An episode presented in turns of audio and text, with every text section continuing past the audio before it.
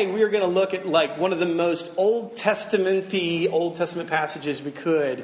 It's a prophecy of a locust plague uh, from the book of Joel. So the prophet Joel. Um, so nothing like um, locusts descending from on high um, to think, what in the world? Why on earth would we look at that? So we're going to see what it has to do with us. So Joel, I'll give you some context. Uh, Joel is ministering to God's people. Uh, and it's a period of rebellion, um, and he is warning them that a locust plague and and or slash commentators are sort of split down the middle. Is he talking about like literal locusts the whole time, or is he also talking about an army? And there's a metaphor that seems to run back and forth. Um, he's warning them of impending judgment, and there's already some lo- the, some locusty judgment that's already happened to the people. So, to give you some context, look at verse four, chapter one. What the cutting locust left, the swarming locust has eaten. What the swarming locust left, the hopping locust has eaten. And what the hopping locust left, the destroying locust has eaten. And he's naming, essentially, these are different Hebrew words for different breeds. Like, what's the word for people who study bugs? Entom- entomologists. Like, Joel's like the original entomologist or whatever. He's like, these are like different varieties of locust, and he's being very specific about the, the you know the species of locust that will come. Um, and then, okay, let's pick up at chapter two on the next slide, and Joel is going to be talking in a big term about the, the concept of repentance. Uh, that's what Joel is really about. And it's a very long passage and a little intense, but we're going to read it, okay? Joel chapter two, starting verse one. Blow a trumpet in Zion. Sound an alarm on my holy mountain. Let all the inhabitants of the land tremble. For the day of the Lord is coming. It is near. A day of darkness and gloom. A day of clouds and thick darkness. Like blackness, there is spread upon the mountains a great and powerful people. Their like has never been before, nor will be again after them. Through all the years of all generations, fire devours before them, and behind them a flame burns. The land is like a garden of Eden before them, but behind them a desolate wilderness, and nothing escapes them. Their appearance is like the appearance of horses, and like war horses they run. As with the rumbling of chariots, they leap on tops of the mountains, like the crackling of a flame of fire devouring the stubble, like a powerful army drawn up for battle. Before them, peoples are in anguish. All faces, faces grow pale. Like warriors, they charge. Like soldiers, they scale the wall. They march, each on his way. They do not swerve from their paths. They do not jostle one another. Each marches in his path. They burst through the weapons and are not halted. They leap upon the city. They run upon the walls. They climb up into the houses. They enter through the wilderness like a thief. The earth quakes before them, the heavens tremble, the sun and the moon are darkened, and their stars withdraw their shining. The Lord utters his voice before his army, for his camp is exceedingly great. He who exalts, he who executes his word is powerful, for the day of the Lord is great and very awesome. Who can endure it? So, like, imagine that you were an Israelite in the original context, and you know, like, we've kind of been worshiping these other things or doing these other things, and then the prophet of God comes and speaks to you in this way. At this moment, like, you're like, oh my, like, what? This is bad. You're afraid. You're nervous. And then verse twelve picks up. Yet even now, declares the Lord, return to me with all your heart, with fasting, with weeping, and with mourning. And rend your hearts and not your garments. Return to the Lord your God, for he is gracious and merciful, slow to anger and abounding in steadfast love. And he relents over disaster. Who knows whether he will not turn and relent and leave a blessing behind him, a grain offering and a drink offering for the Lord your God.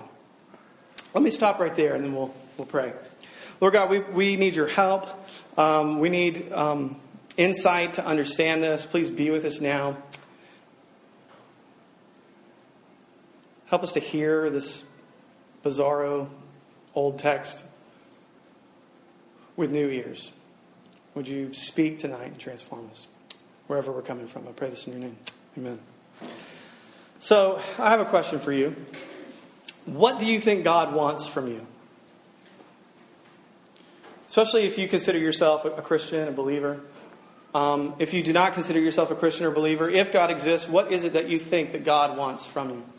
And just sort of hang on to that. And I imagine your answer is something like, he wants me to be a good person. Maybe he wants me to obey him, and so on and so forth. And I think those answers are kind of right. But what I want to talk about tonight, what I think this passage is, is getting at, is that what God wants from us is repentance. Now, that word repentance is sort of an old word and sort of a bad word. It has sort of negative connotations, like, like you know, you walk out onto the terrace and shout out to the crowds teeming by, and you shout, "Repent! Repent ye this day," you know, or something like that. Uh, you know, it's going to be like, what? Why is he yelling at us? And what's his problem? Um, this scary and old antiquated thing. Um, basically, the idea of repentance is, is simply this, of turning away from what the Bible will often call sin or rebellion or transgression, this thing that is corrupting and hurting and harming yourself and others and the creation and is a rebellion against God, to turn away from this and to turn back towards God and move towards him in his way, saying, I, I want to leave that behind and I want to be with you and live in your world your way. That's basically what re- repentance is. Um, look at verse twelve again. We're, and Joel doesn't use the word repentance, but he's talking about it.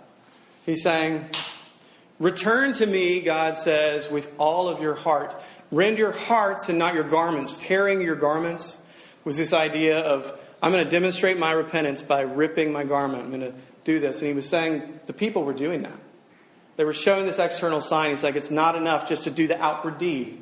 I don't expect you just to outwardly obey me. He's saying, come back to me with all of your heart. Tear your heart, not your garment. So that's the idea, okay? And all through the Bible, you're going to see that word if you read it, especially like the first sermon Jesus ever preached, first words out of his mouth, repent, for the kingdom of God is at hand. Okay, that's that's what Jesus said. So this isn't just an Old Testament thing. But I want to look at how. Here's the idea of turning back to God, but I think Joel gives us at least three motives for doing that turn, for for coming and, and doing the about face. Doing that turn, and I think I, w- I want to call them three things. They all start with R. Isn't that convenient? Um, uh, God's righteousness, God's reputation, and God's reward. God's righteousness, his reputation, and his reward. Okay. You with me? That was the tedious theological explanation intro, and here we go. And I even cut out some historical stuff just to spare you. Um, it's in the notes. God's righteousness. His character is what I mean by that. And the first element of his character that's supposed to turn us back to him, that is screaming at us loud and clear, is his justice. That whole long poem that we read about locusts blocking out the sun and descending and eating everything in their path and completely laying waste to the land. That is this picture of judgment, of God's justice coming in. Um, here's the quick application.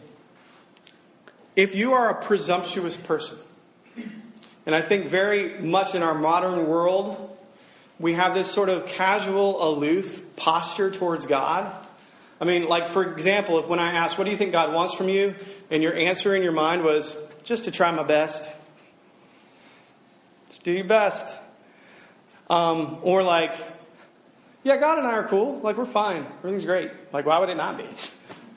Like, I'm kind of great. So why would it, you know, you see the self-righteousness in that notion that, yeah, maybe if you're kind of shrug your shoulder, yeah, whatever. Like, let's read that passage to yourself at some point about a locust plague coming on God's people. Like, these aren't, these aren't like the bad people over here, you know, like the, the enemy nation. These are his own people that this uh, passage, that this prophet is speaking to. God is serious. He's a serious person. He is holy. He is other. That's very intimidating. Freshmen, if you come to small group, you're going to look at a passage that talks about that this week, Thursday night. Shameless plug. Um, um, and I, I will say this. If the notion of God being holy and judging is like an obstacle for you to believe in Christianity, I get that. I'm not going to address that deeply tonight, but in two weeks when we preach on Obadiah, which I'm sure you've never heard a sermon on ever. It's like a page long, um, the whole book. Um, it's like one one slide. Um, the, we're going to d- d- deal with that much more directly. So come back in two weeks. But if you are presumptuous and aloof and whatever, laissez-faire, hear the locusts. Listen to God's judgment, his holiness. But there's another thing about his character that we see in this passage. It's not just his justice, but also his grace. His grace. Grace is when he gives us things that we don't deserve, and kindness, when he gives open forgiveness. Quick application. Some of you are presumptuous and assume you don't need to repent. Others of you are afraid to. You're reluctant. You're not assuming that you're the best thing since sliced bread. You're thinking, God would never accept me. I'm afraid, I'm ashamed, I'm scared. How could I come to him in light of what I've done, what I've thought, what I've said, what I've felt? I'm unclean. I'm naked and ashamed. Verse thirteen, return to the Lord your God, for he is gracious and merciful. He's slow to anger and abounding in steadfast love, and he relents over disaster. So God loves you. He is gracious and kind. And the God of Christianity, the God of the Bible, we have this beautiful wedding of justice and holiness and grace. I don't know anywhere else where those two things coexist so perfectly together. You can either be like the wishy-washy, hey, everything's fine, no, I'm okay, you're okay, or like self-righteous and judgmental. But in Christianity, God puts those two attributes together, and they kiss most beautifully at the cross of Jesus. The whole Bible leads up to this. This is a little foretaste here in Joel of what's coming at the cross of Jesus, which says God is so just and holy that he's going to deal very seriously with the human condition, such that it requires the Son of God to die. That's crazy. That is crazy justice and holiness. And he loves you so much and is so gracious and forgiving that he's going to do that in your place so you don't have to. I don't know. If you know another place to find that idea, come tell me. I want to hear about it. It's it's it's amazing. Earth-shattering. Anyway, now some for some for some church history. I cut some out earlier for the second time. Uh, but now, on Origen. You ever heard of Origen, the early church father? He lived in like the two hundreds, like a long, long time ago. One huge element of repentance is the idea of confession, of admitting, here's what I've done, here's who I am, this is bad. Okay? Um, Origen referred to confession. I love this phrase. He said, confession is the vomit of the soul. Which really hits me freshly this week. I got very sick on last Thursday. This is a very unpleasant experience. Um, confession is the vomit of the soul. Um, my sister and my brother-in-law used to live in San Francisco, and their pastor there, his name's Fred. And uh, he, he told this story once um, about when he was on a flight, like he's from Florida, and they were flying back to San Francisco, this really long flight, and his son hadn't been feeling so great. He was about seven, eight years old. And like he thought, like everything's cool, he's gonna, we're going to make it, you know, and they get to San Francisco, and like the plane is landing, and he looks over his son, and he looks, he sees the face, and he goes, as a parent, like I've got four kids, and there's just this moment where you just know, like, all right, here we go. We thought we could avoid this, but we can't. And uh, he said, you know, he... He saw him and he was like, man, this is a perfect dad save moment. You know, he pulls out the barf bag, gets it ready, wheels touch down, and the son just leans over and just, pff. But he said it was amazing, like perfectly into the bag. Like he just goes in, he caught it. The son finished. He's like, you done? Yeah. Leans up, like ties up the bag, and, like does the little sealer, like sets it away. Like people barely noticed. And he said like his son, like he handed his son a napkin, like he was ready to go. So his son, like he wiped his face. He took a deep breath and he looked at his dad and he said, thanks for catching my throw up, Dad. Thanks for catching. Uh, what in the world? Can't make that up. It was a beautiful moment. Confession is the vomit of the soul. What is the worst part about throwing up? It's that right before, right? It's that thing that I know I need to do this, but I don't want to. And then like the, the moment is pretty bad too, but that afterwards, that relief. When we delay confession and repentance, it, we're just punishing ourselves. We're making it worse. But how much quicker would we be if we knew that we had a loving Father who was just right there ready to catch our throw up? He's not surprised. I, I see it coming, buddy. You just need to throw up. Like, just do it, man. It's, it's not getting any better. Just let's go. I got the bag. Let's do this. I'll, I'll rub your back and give you a Sprite. But it's, come on, let's go. Let's see it. And I'll tie it up and put it away. You have a Father like that.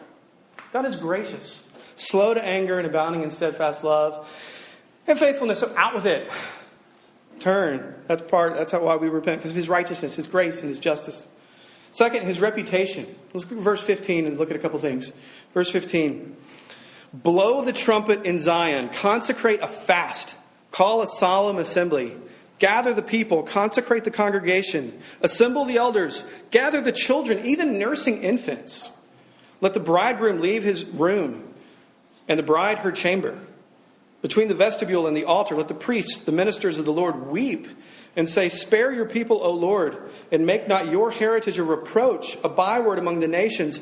Why should they say among the peoples, where is their God?" Okay, a couple things about repentance we see here. First of all, it's urgent. You hear what he's saying? Like, blow the trumpet, call an assembly, get the nursing babies in the room. If you are on your honeymoon, postpone it and get here. Like, it's in, the bridegroom leave his chamber, the bride her, uh, you know?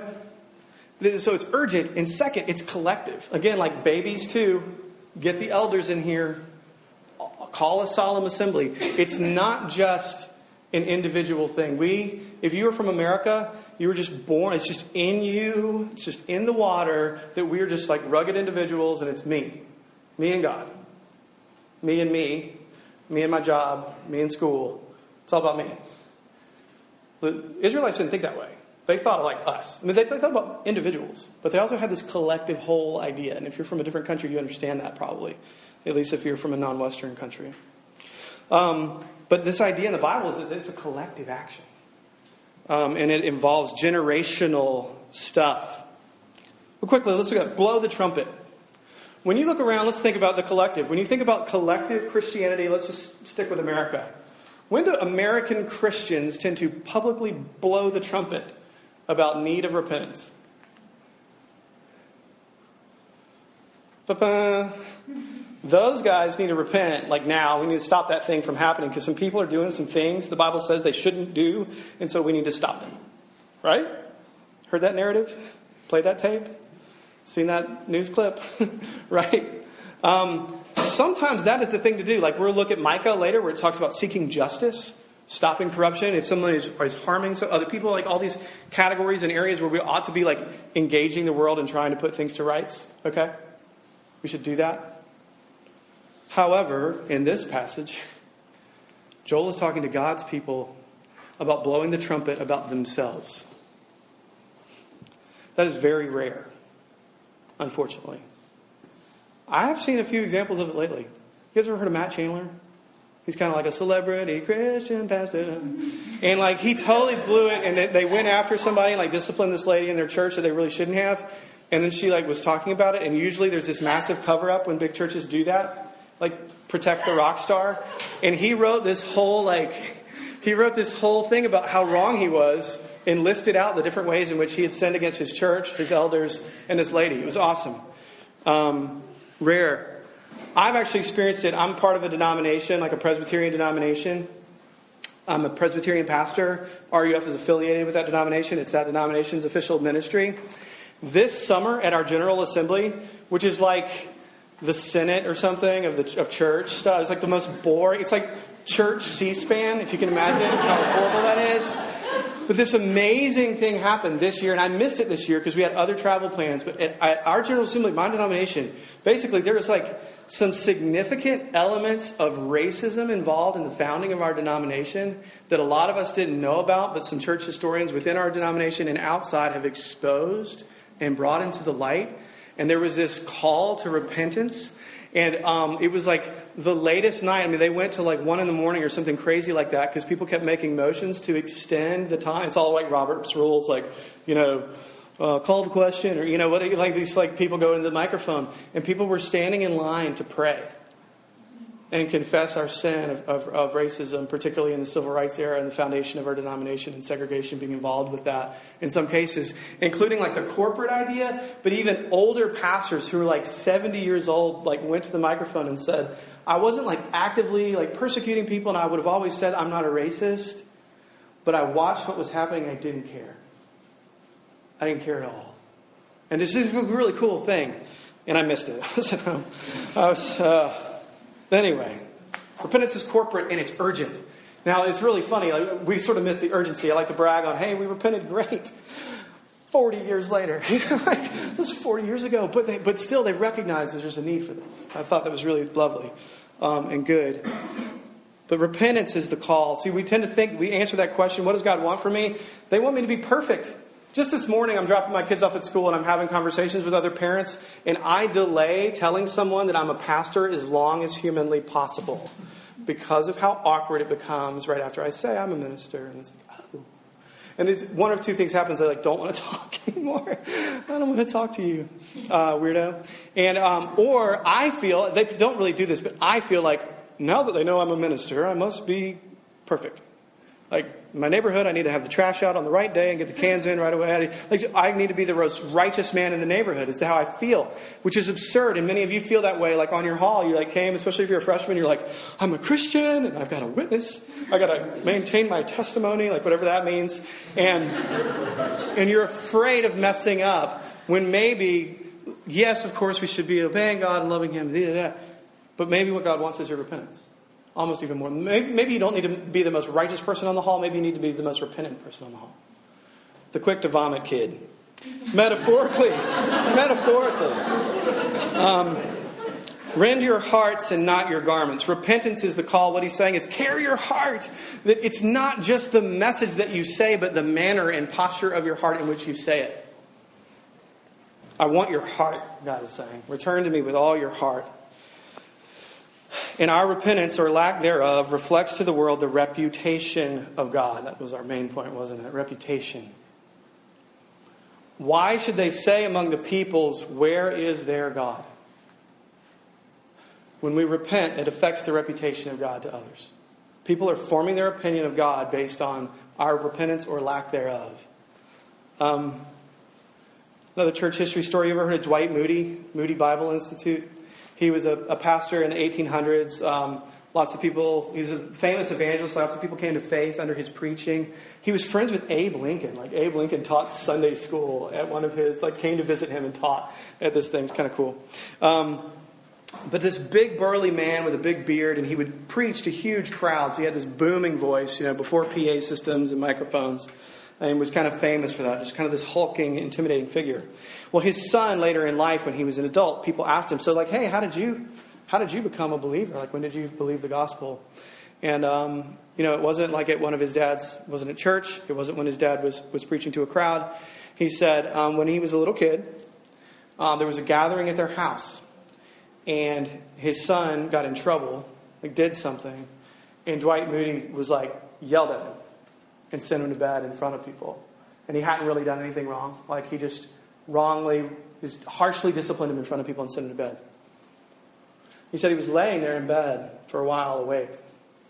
And a while later, his dad came and he said he could see him. He was standing in the doorway. He's this big dude. He could fill a doorway. And he was like, son? And, and Moody's son pretended to be asleep, like he was afraid. So he just laid there and breathed. He said he, Dwight Moody came into the room, knelt down beside his bed, and whispered, I'm sorry, son. And then quietly prayed and wept.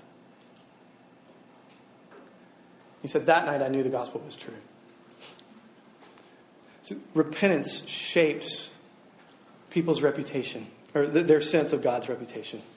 It forms God's reputation. And in Joel, it's cool that people do repent. Like, the story goes on.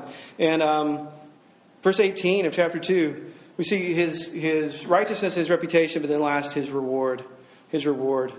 Um, so people are repenting. And then it says, the Lord became jealous for his land and had pity on his people. The Lord answered and said to his people, behold, I am sending you grain, wine, and oil, and you will be satisfied, and no more I will make you, will I make you a reproach among the nations. I will remove the northerner far from you, which is like the enemy invader, and will drive him into a parched and desolate land. Um, for time, let's skip to verse twenty-five. So he's sending out the enemy. He's and it's, it, the, these next couple of verses are like, it's going to rain a lot, and there's going to be fruit. Um, and Old Testament people are like, that's the best. Um, raisin cakes. Um, and uh, the... Verse twenty-five, I will, res- that's such a good verse. I will restore to you the years that the swarming locust has eaten, the hopper, the destroyer, and the cutter, my great army, which I sent among you. You shall eat in plenty and be satisfied and praise the name of the Lord your God, who has dealt wondrously with you. And my people shall never again be put to shame. You shall know that I am in the midst of Israel, and that I am the Lord your God, and there is no one else. And my people shall never again be put to shame. I love that idea. I will restore to you the years that the locusts have eaten. I know people for whom that verse has basically saved their marriage. After years of stuff going wrong, and that notion that God is saying, I'm going to restore to you what has been lost. Though there are consequences and though there has been difficulty, I'm going to bring it back. The kingdom comes through repentance. Restoration comes. Shame is removed. Repentance undoes much, much harm. And you know this because you've experienced, whether you're a Christian or not, you've experienced the power of repentance in your own life. Ever been alienated from a family member or a close friend, and one of you finally said, I am so sorry. And the other person forgave you, or you forgave them, and it was suddenly okay.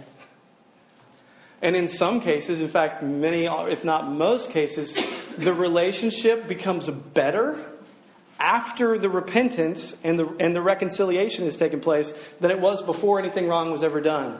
Because you kind of trust each other more now. Like, I really hurt you, and then you forgave me. So, like, we're kind of closer now. Like, I can kind of trust you in a way that I couldn't before. Isn't that beautiful? You've experienced that, but the same thing is true with God. Or you know this to be, or you know this to be the case because you have a dad who didn't do what Dwight Moody did, who never said he was sorry, who never got teared up about what he had done to you, and you desperately needed him to, and so now your heart is hard. Because someone else damaged the reputation of God to you. Maybe not your dad, maybe a pastor, maybe me. Last spring. Sorry. No. Could be. And you know the harm that's been done. So the restoration that takes place, but then also his the Redeemer. Like God redeems things. He says, I'm going to dwell with you. I am in the, you will know that I am in the midst of Israel. Israel is meaning largely my people. I am with you. It's not just the reward that comes from God is not just that he's going to give us our grain and our oil and take back the things that the locusts did and remove the damage, the, the damage done by our sin.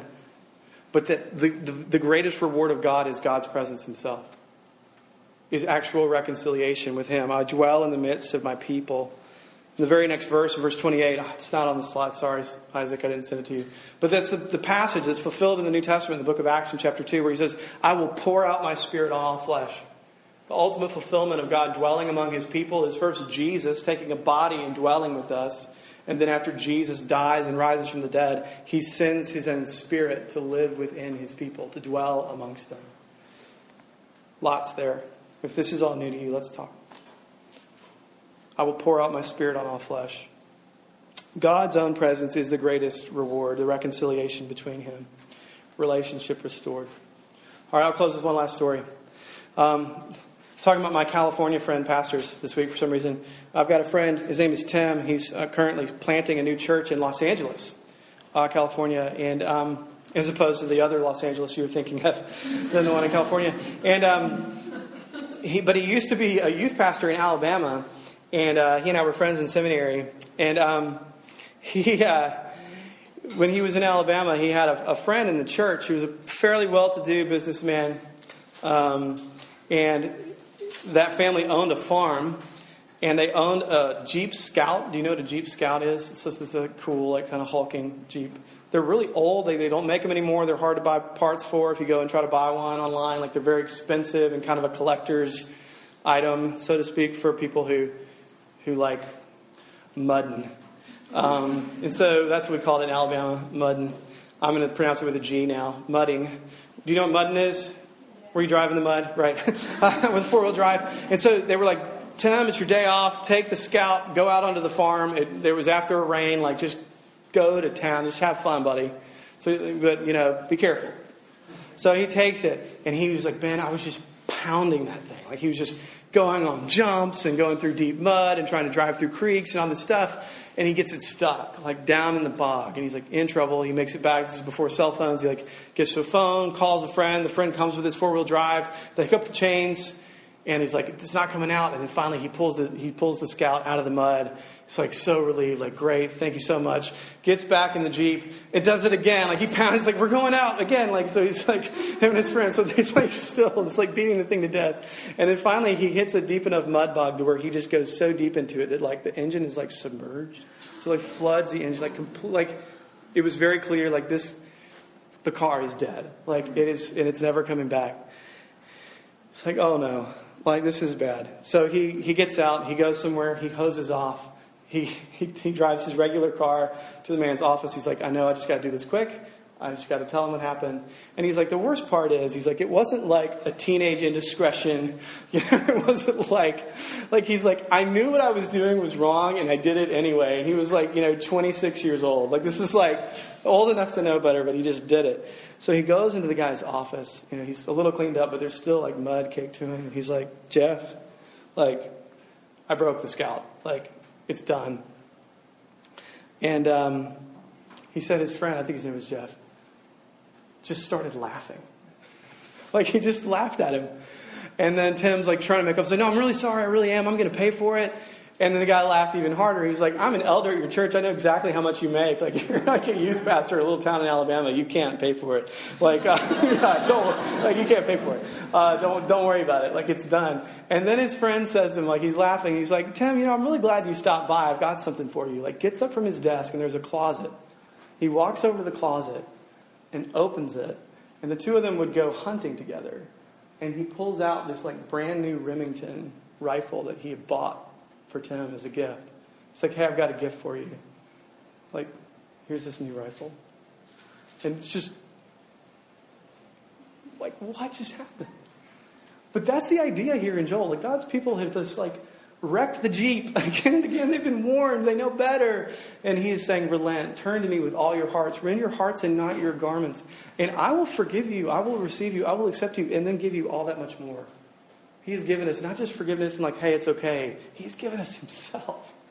He's given us his spirit. He's given us the Remington, but way, way better. So turn to him. Let's pray.